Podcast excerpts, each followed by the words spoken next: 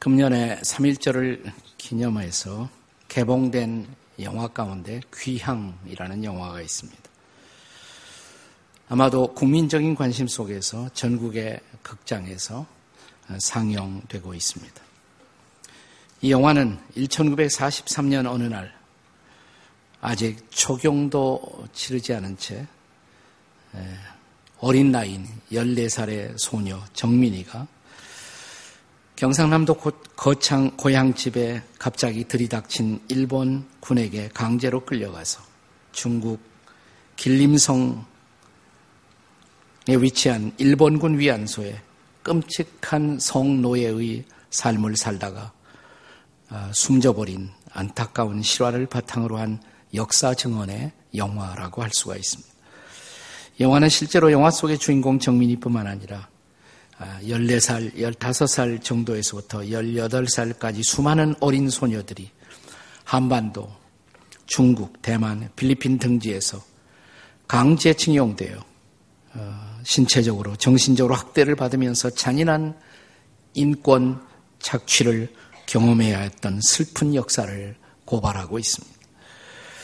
문제는 1945년에 이르러 어, 전세가 일본의 패전 쪽으로 기울게 되자 일본군의 그 비밀 누설 방지와 또 일본 황군의 망신거리를 영원히 은폐한다는 목적하에 성노예 피해자들을 학살하기 위한 소위 옥수의 정책이 지시되는 가운데 모든 범죄 기록과 피해자 당사자들을 불태우는 만행을 일본군들이 저지르게 됩니다.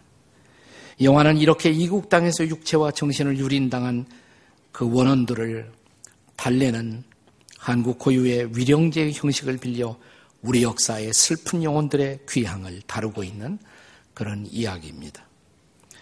아마도 이 소녀들이 이런 안타까운 착취를 경험하면서 그들의 존재의 깊은 곳에서 터져나온 중요한 물음이 있었다면 이 짧고 억울하고 슬픈 그들의 실존이 그 누구에게라도 기억될 것인가? 라는 질문이었을 것입니다. 영화 말미에 고향을 방문하는 피해자 할머니에게 철없는 소녀가 사진을 찍자고 하자 처음에는 거부를 합니다.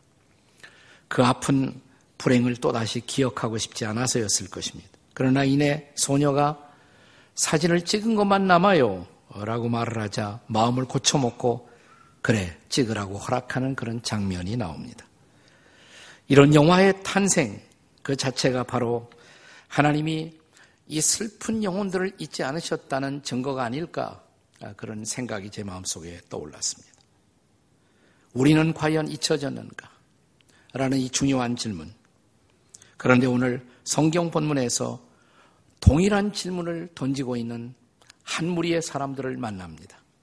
과거 이스라엘 민족이 70년 동안 바벨론 포로로 짓밟히고 있었을 때 거기에서 터져 나왔던 이스라엘 민중들의 동일한 질문이었습니다. 우리는 과연 잊혀졌는가? 하나님, 우리를 아직도 기억하시나요? 라는 질문이었습니다. 그들에게 하나님은 이렇게 대답하십니다. 이스라엘아, 나는 너는 나에게 잊혀지지 아니했다. 아니 잊혀지지 아니할 것이다. 라고 대답하십니다. 이 동일한 어쩌면 비슷한 잊혀짐의 긴 고통, 그리고 삶의 어두운 터널을 지나고 있는 오늘을 살고 있는 하나님의 백성인 여러분과 저에게도 때때로 삶이 고통스럽고 삶의 무게가 힘들어지기만 할 때 우리는 동일한 질문이 우리 안에서 일어나는 것을 발견합니다. 하나님, 저를 잊으셨나요? 라는 질문입니다. 그리고 주님은 아마도 본문에서 주셨던 동일한 대답을 우리에게 주실 것입니다. 나는 너를 잊지 않았어. 과연 그럴까요? 그리고 정말 그분이 우리를 잊지 않으시고 계신다면 그분이 창조주 하나님이 우리를 잊지 않으시는 이유 도대체 무엇 때문일까요? 그 첫째는 우리는 그분에 의해서 지음을 받은 존재들이기 때문에 그렇습니다. 자, 본문 21절의 말씀을 함께 같이 읽도록 하겠습니다. 21절 같이 읽습니다. 시작. 야고바, 이스라엘아, 이 일을 기억하라. 너는 내 종인이라. 내가 너를 지었으니 너는 내 종이니라. 이스라엘아, 너는 나에게 잊혀지지 아니하리라. 예. 여기 하나님께서 우리를 잊지 않으신다라고 다짐하시는 그 이유는 무엇 때문이라고 말씀하십니까? 내가 너를 지었기에, 내가 너를 지었기에 그렇다는 것입니다. 진실로 그는 우리의 창조자, 우리는 그분의 피조물입니다. 우리가 그의 피조물이라는 것을 아마 다른 단어로 표현할 수 있다면 우리는 그분의 작품입니다. 에베소서 2장 10절에 보면 바울 사도가 이런 표현을 사용해요. 우리는 그의 만드신 바라 라는 표현을 쓰고 있습니다. 우리는 그가 만드신 바라, 만드신 바라는 이 표현이 영어 성경에는 workmanship이라는 단어로 쓰여집니다. workmanship. 근데 이 단어의 원어, 히라보 원어는 본래 포이에마라는 단어로 쓰여집니다. 포이에마. 이 포이에마라는 단어에서 파생된 영어 단어 가운데 포엠이라는 단어 혹은 포이추리 시라는 단어를 우리는 연상할 수가 있습니다. 맞습니다. 우리는 저와 여러분은 모두 창조주 하나님의 시적인 일종의 예술적인 작품이라고 할 수가 있습니다. 여러분, 사람이 만든 작품 가운데 그 작품이 뛰어났을 때 우리는 그 작품을 가리켜 걸작품, masterpiece라는 표현을 사용합니다. 우리가 하나님의 걸작품이라는 거 여러분 아십니까? 내가 나를 어떻게 평가하든, 내가 나를 어떻게 자학하고 살아가든 상관없이 우리 한 사람 한 사람은 창조주 하나님의 걸작품이라는 사실입니다. 그렇습니다. 우리는 그분의 시이며, 우리는 그분의 노래이며, 우리는 그분의 그림입니다.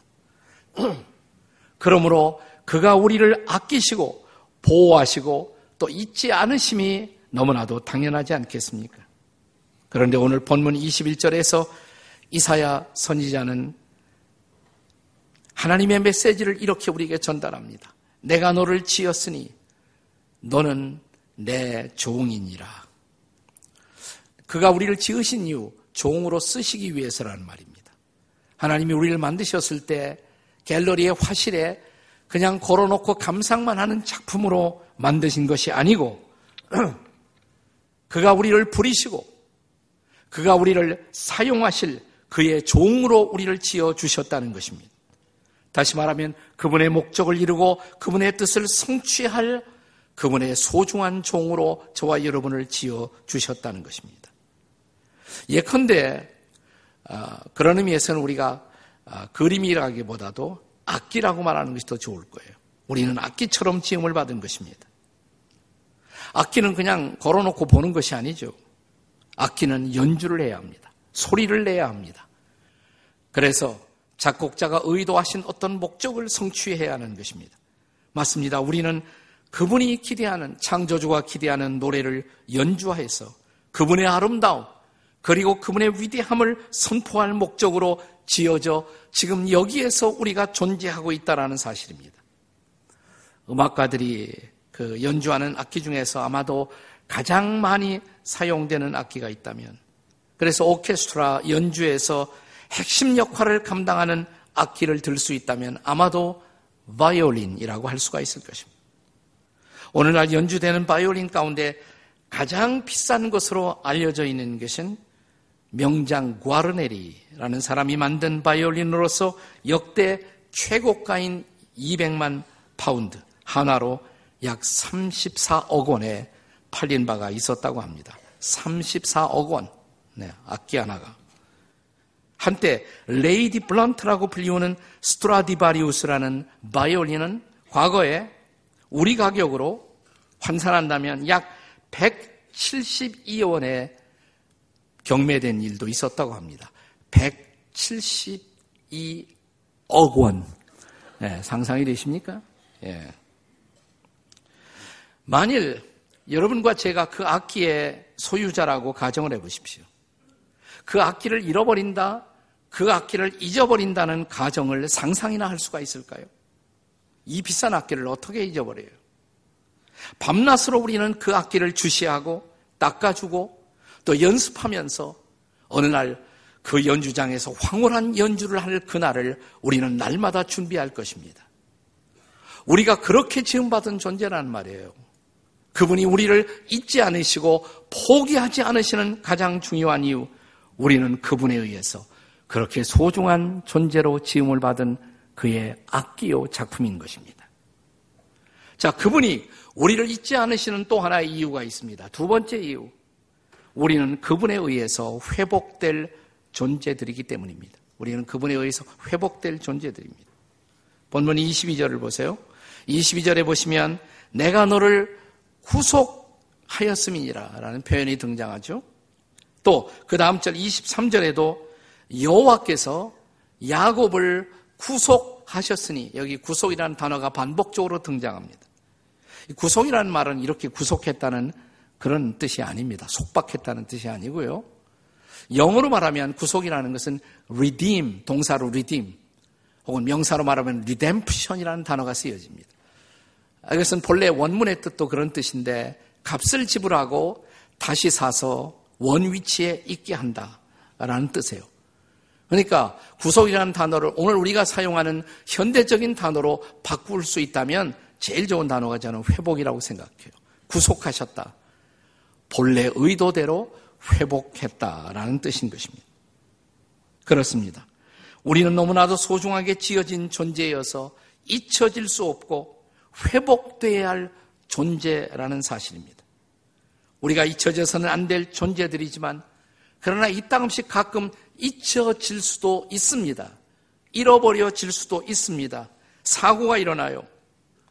그것은 나 자신의 책임일 수도 있고 또 때로는 자신의 책임과 상관없는 그런 사고로 그렇게 될 수도 있습니다.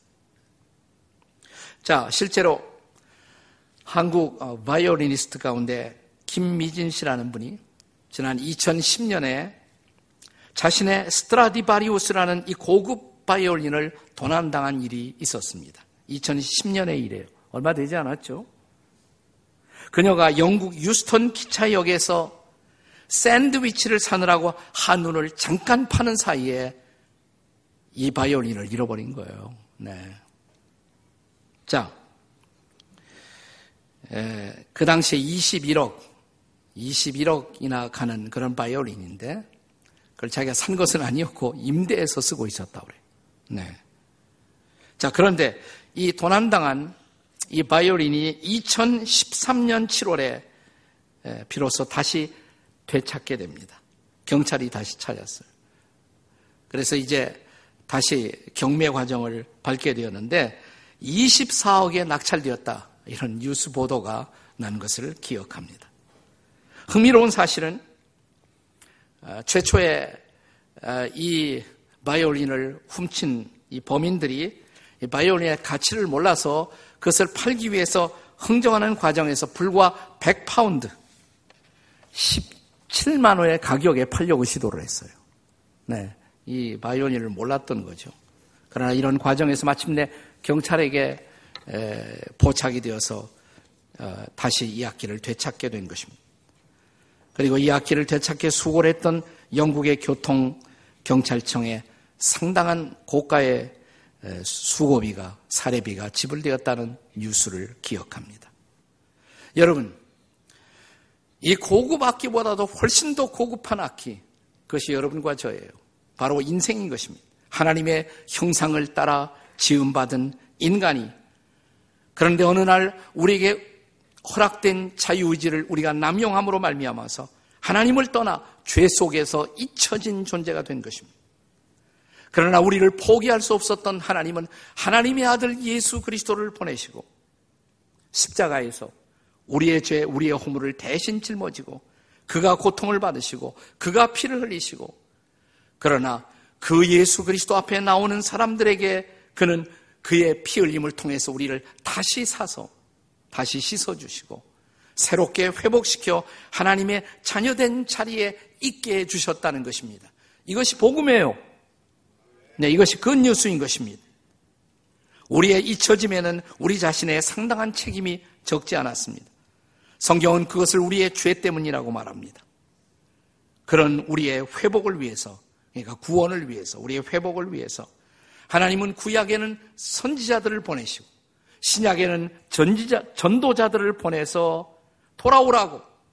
이제는 죄를 떠나서 죄를 버리고 하나님께로 인생의 진정한 주인 되신 하나님께로 돌아오라고 말씀하십니다. 돌아오면 우리의 죄는 도말되고 우리는 하나님의 품 안에서 온전한 회복을 경험할 것이다. 이것이 바로 성경의 메시지인 것입니다. 그것이 바로 본문 22절에도 나타나 있는 언약의 말씀입니다. 우리 다시 한번 22절을 같이 읽도록 하겠습니다. 22절 다 함께 읽습니다. 시작.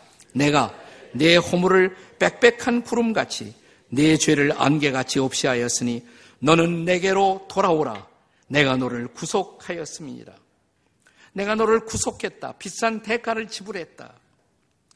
나는 이미 너를 용서했다. 돌아만 오라. 라는 말씀입니다. 그러면 회복의 새로운 삶을 살 수가 있다고, 구원의 새로운 삶을 살 수 있다고 말씀하십니다.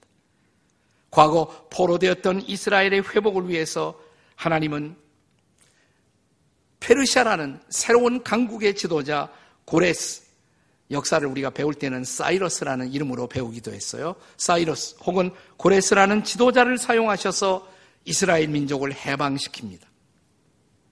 그 당시 이스라엘 민족은 바벨론의 포로가 되어 있는데 페르시아라는 신흥 강국이 떠오르면서 그 지도자 고레스가 바벨론을 정복하고 바벨론의 포로되었던 이스라엘 백성들에게 자유를 주었어요. 그러니까 갑자기 어느 날 이스라엘 민족은 해방을 독립을 선물로 받게 된 것입니다. 그리고 이 고레스의 사이러스 왕의 선처를 통해서 그들은 예루살렘 땅으로 돌아와 성전을 다시 짓는 놀라운 회복의 역사를 시작합니다. 바로 이 위대한 회복의 역사의 전망을 하나님은 이사야 선자를 통해서 이사야 44장 오늘 본문의 28절에서 말씀하시고 있어요. 우리 28절을 같이 읽겠습니다. 함께 읽습니다. 시작. 고레스에 대하여는 이르기를 내 목자라 그가 나의 모든 기쁨을 성취하리라 하며 예루살렘에 대하여는 이르기를 중건되리라 하며 성전에 대하여는 내 기초가 놓여지리라. 얼마나 정확하고 놀라운 예언의 성취입니까? 그러니까 그 당시에 고레스라는 지도자는 이스라엘 백성의 입장에서 보면 그들의 구세주예요. 그들의 구세주. 고레스를 일으켜 해방을 주시고 자유를 주시고 회복을 허락하신 하나님. 그런데 하나님은 이 고레스라는 인물을 통해서 장차 역사의 지평선에 등장할 위대한 인류의 구세주, 이스라엘의 구세주뿐만이 아니라 인류의 구세주가 될 메시아가 오신다고 그분이 바로 예수 그리스도라고 그는 우리를 정치적인 포로보다도 더 지독한 죄에서 우리를 근본적으로 해방하시고 우리에게 새로운 삶, 회복을 허락하실 것이다. 이것이 바로 복음인 것입니다. 사랑하는 여러분, 하나님이 우리를 잊지 아니하시고 포기할 수 없는 이유, 우리는 회복되어 다시 한번 하나님의 뜻대로 사용되어야 할 존재이기 때문에 그런 것입니다. 그래서 하나님은 오늘도 말씀하십니다. 나는 너를 잊을 수가 없다고. 나는 너를 포기할 수 없다고. 그가 우리를 잊지 못하시는 세 번째 마지막 이유가 있습니다. 그 이유는 우리는 그분의 영광을 나타낼 도구들이기 때문에 그렇습니다. 하나님이 우리를 잊을 수 없는 마지막 이유, 우리를 통해 그분의 영광을 나타내시기 위해서입니다. 우리가 잊혀짐에서 회복되는 그날, 우리는 하늘과 땅과 산과 숲과 나무들이 함께 우리의 회복을 기뻐하면서 하나님을 찬양하는 것을 목격하게 될 것입니다. 이것이 바로 23절 본문에 나타난 찬양이에요. 자, 23절 말씀을 다 함께 읽겠습니다. 시작. 여호와께서 이 일을 행하셨으니 하늘아 노래할지어다. 땅의 깊은 곳들아 높이 부를지어다. 산들과 숲과 그 가운데 모든 나무들아 소리를 내어 노래할지어다. 여호와께서 야곱을 구속하셨으니 이스라엘 중에 자기의 영광을 나타낼 것이라. 그날 모든 것이 회복되는 그날 구원자가 오시고 우리의 회복이 완성되는 그날 이 세상에 하늘과 땅이 산과 숲과 나무들이 그분을 찬양한다고. 이 세상은 그분의 영광을 찬미하는 거대한 연주장이 될 것이라고 말씀하십니다. 이것이 성경이 약속하기는 회복의 클라이맥스, 마지막 장면인 것입니다. 그러나 사랑하는 여러분, 그때가 오기까지 그 완전한 회복이 시연되는 그때까지 우리가 살아가는 이 세상 속에서 당분간 우리는 수많은 비극, 수많은 고통, 이해할 수 없는 어둠과 아픔을 여전히 경험하며 살게 될 것입니다. 그러나 기억할 것이 있습니다. 우리가 이 아픔을 기, 경험하면서 이 고통을 경험하면서 이 비극을 경험하면서 왜 이런 비극이 내게 오느냐고 나는 잊혀진 존재가 아니냐고 우리가 불평하는 그 순간 속에서도 이 모든 것 배후에 하나님은 이 모든 것을 통해서 당신의 영광을 드러낼 준비를 하고 계시다는 사실입니다. 기억나십니까? 어느 날 예수님이 제 아들을 데리고 길을 가다가 날 때부터 맹인된 시각장애인 한 사람을 만나게 됩니다. 제 아들 사이에 논란이, 토론이 벌어졌습니다. 선생님, 저 사람이 태어날 때부터 빛을 보지 못하고 어둠 속에 살게 된 것, 자기의 죄 때문입니까? 혹은 조상들의 죄 때문입니까? 여러분, 그때 예수님의 대답이 뭐였습니까? 요한복음 9장 3절, 우리 주님의 대답은 이렇게 주어졌습니다. 한번 같이 읽어보시죠. 그에게서, 이 대목만, 그에게서 시작. 그에게서 하나님이 하시는 일을 나타내고자 하십니다. 비극이죠. 태어날 때부터 빛을 한 번도 보지 못하고 살아야 할 사람들도 있습니다. 그러나 그 비극의 배후에도 하나님이 그를 통해 드러내고자 하는 하나님의 목적이, 하나님의 영광의 목적이 분명히 있다고 주님은 말씀하신 것입니다. 로마서 우리가 8장 30절에 보면 하나님이 저와 여러분을 하나님의 자녀로 불러주신 궁극적인 목적, 그 목적을 뭐라고 선포하십니까? 우리 한번 같이 이 말씀을 읽겠습니다. 시작. 또 미리 정하신 그들을 또한 부르시고 부르신 그들을 또한 의롭다 하시고 의롭다 하신 그들을 또한 영화롭게 하셨느니라. 아멘. 하나님이 우리를 미리 정하시고 불러주신 이유, 우리를 불러주시자 하나님 자녀 되게 하신 궁극적인 목적, 마지막 강조된 단어가 뭐예요? 영화롭게 하셨느니라. 영화롭게 하시기 위해서입니다. 여러분 이걸 믿으셔야 합니다. 영화롭게 될 것입니다. 지금은 내가 보기에도 내가 초라하고 그리고 비틀어져 있는 모습이고 그리고 고통당하고 있는 모습이고 수많은 열등감 속에 방황하는 내 모습이지만 하나님은 이런 나를 통해서 마침내 그의 영광을 나타내리라고 말씀하십니다. 우리는 영화롭게 될 것입니다. 옆에 있는 사람에게 영화롭게 된대요. 한번 해보세요. 시작. 영화롭게 될 것입니다. 영화롭게 된다. 영어로 glorified 혹은 glorification, glorification. 자, 이 본래 영화란 단어는 하나님에게만 사용되는 단어예요. 하나님이 영화로우신 분이에요. 근데 우리가 그렇게 된다는 것입니다. 하나님을 닮은 영화로운 존재가 될 것이라는 말입니다. 그러나 우리가 잊지 말아야 할 것이 있습니다. 우리가 거기까지 영화의 과정까지 가는 과정에서 인생의 고난과 고통이 사용되고 있다는 사실입니다. 그러나 이 모든 고통은 로마서 8장 30절의 말씀인데 그 직전 전 구절 로마서 8장 28절의 약속을 이루기 위해서 그 과정을 통해서 마침내 영화가 온다는 것입니다. 로마서 8장 28절이 무슨 말씀이에요? 우리가 잘 아는 말씀이죠. 네. 하나님을 사랑하는 자, 곧 그 뜻대로 부르심을 입은 사람들에게는 뭐예요? 모든 것이 합력하여 뭘 이룬다? 선을 이룬다. 모든 것이 합력하여. 이 모든 것 속에는 오늘 이해하기 어려운 지금 내가 경험하는 나의 고통, 나의 아픔, 그리고 눈으로 볼 수 없는 설명이 불가능한 이 세상에 자행되고 있는 악, 그러나 이런 악까지도 결국은 마지막에 하나님의 선을 이룬다고 하나님의 선을 드러낼 것이라고 말씀하십니다. 밤이 있어 아침의 영광을 아는 것처럼 질병이 있어 치유의 기쁨을 알 수가 있는 것처럼 악이 있어 선의 궁극적인 가치를 알게 될 것이라는 사실입니다. 일제 강정기 시절 우리의 위안부 할머니들이 겪었던 그 고통은 오랫동안 이 땅의 한 무리의 여인들의 부끄러운 경험으로 역사 속에 묻혀지고 잊혀지는 줄만 알았습니다. 본인들도 그렇게 생각했을 것입니다. 그러나 이 땅 이민족의 속죄를 위한 희생양으로 드려진 그들의 고통을 하나님은 잊지 않으셨습니다. 마침내 그들의 고통의 모습을 드러내시기 시작합니다. 아마도 영화 귀향을 통해서 우리는 비로소 이런 그 할머니들의 고통을 뼛속까지 깊이 우리가 깨닫고 공감하고 또 울게 되었을지 모릅니다. 영화 보세요 한번. 그것도 애국하는 길이에요. 애국하는 길입니다.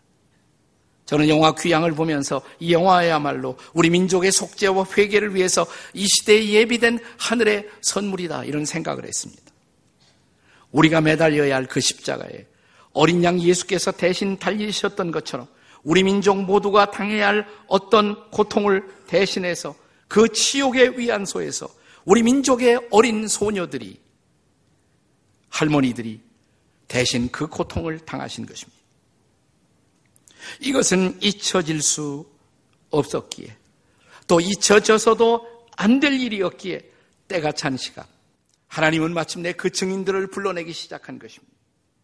하늘도 땅도 산도 바다도 숲도 이 사건을 잊을 수 없다고. 이 사건을 통해서 우리는 하나님의 메시지를 다시 듣게 된 것입니다. 내가 잊지 않았다고. 이 영화 귀향도 그런 증인의 대열에 이제 서게 된 것입니다. 사랑하는 여러분, 하나님이 잊지 않으셨다면 우리도 잊지 말아야 합니다. 그것만이, 잊지 않는 것만이 우리가 장차 우리 민족을 지키고 우리나라의 내일을 일으키고 그리고 우리가 살고 있는 이 땅을 하나님의 땅으로 만들어가는 계기가 될 것입니다. 마침 3일절을 앞두고 서울 시청 앞 그 서울 도서관 외벽 꿈새김판에 한 사진이 등장했습니다. 그리고 신문에 보니까 어, 거기에 89세 된 위안부 할머니 길원옥 할머니가 직접 쓴 문구가 나타났습니다. 아마도 시청에 가시면 지금 우리는 그 문구를 보게 될 것입니다. 이렇게 쓰여 있습니다. 나를 잊으셨나요? 나를 잊으셨나요? 나를 잊으셨나요? 할머니, 우리는 잊지 않았습니다. 우리 민족이 잊지 않았습니다. 그리고 우리가 할 일을 할 것입니다. 지금은 이 대답이 필요한 시각입니다. 민족의 국권을 잃어버리고 방황하던 1919년 3월 1일 민족과 우리의 자존을 되찾기 위해서 당시에 우리의 조상들이 고난의 십자가를 짊어지고 일어서 총칼 없이 무조항주의로 일본들의 총칼에 맞서서 이 나라의 독립을 외치고 역사의 행렬 맨 앞에서 우리의 자주권을 부르짖었을 때 거기에 우리 그리스도인들이 함께 있었습니다. 아니 맨 앞자리에 있었습니다. 우리의 할머니들이 민족의 제물로 중국 길림성에 끌려가면서 나는 반드시 고향에 돌아올 것이라고 결심했던 것처럼 그 결심을 보상하기 위해서 이제 우리가 지금 이 시점에서 우리나라가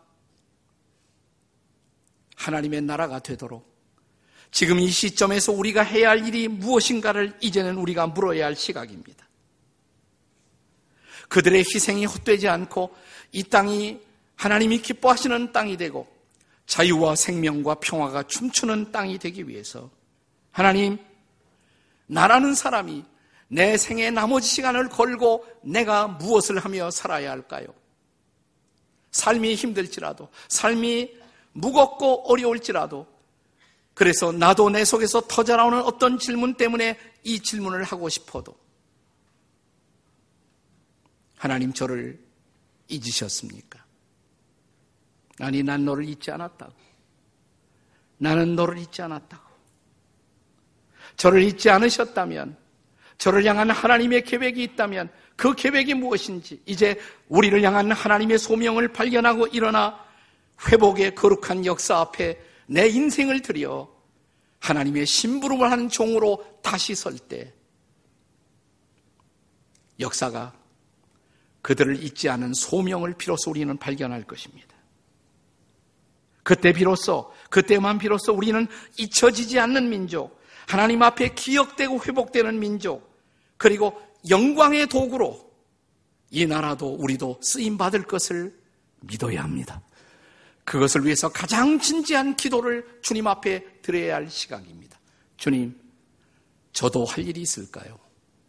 그 소명을 찾아 일어서는 그 순간, 바로 그 시간을 위해서 하나님은 오늘 이 시간 우리의 대답을 기다리고 계십니다.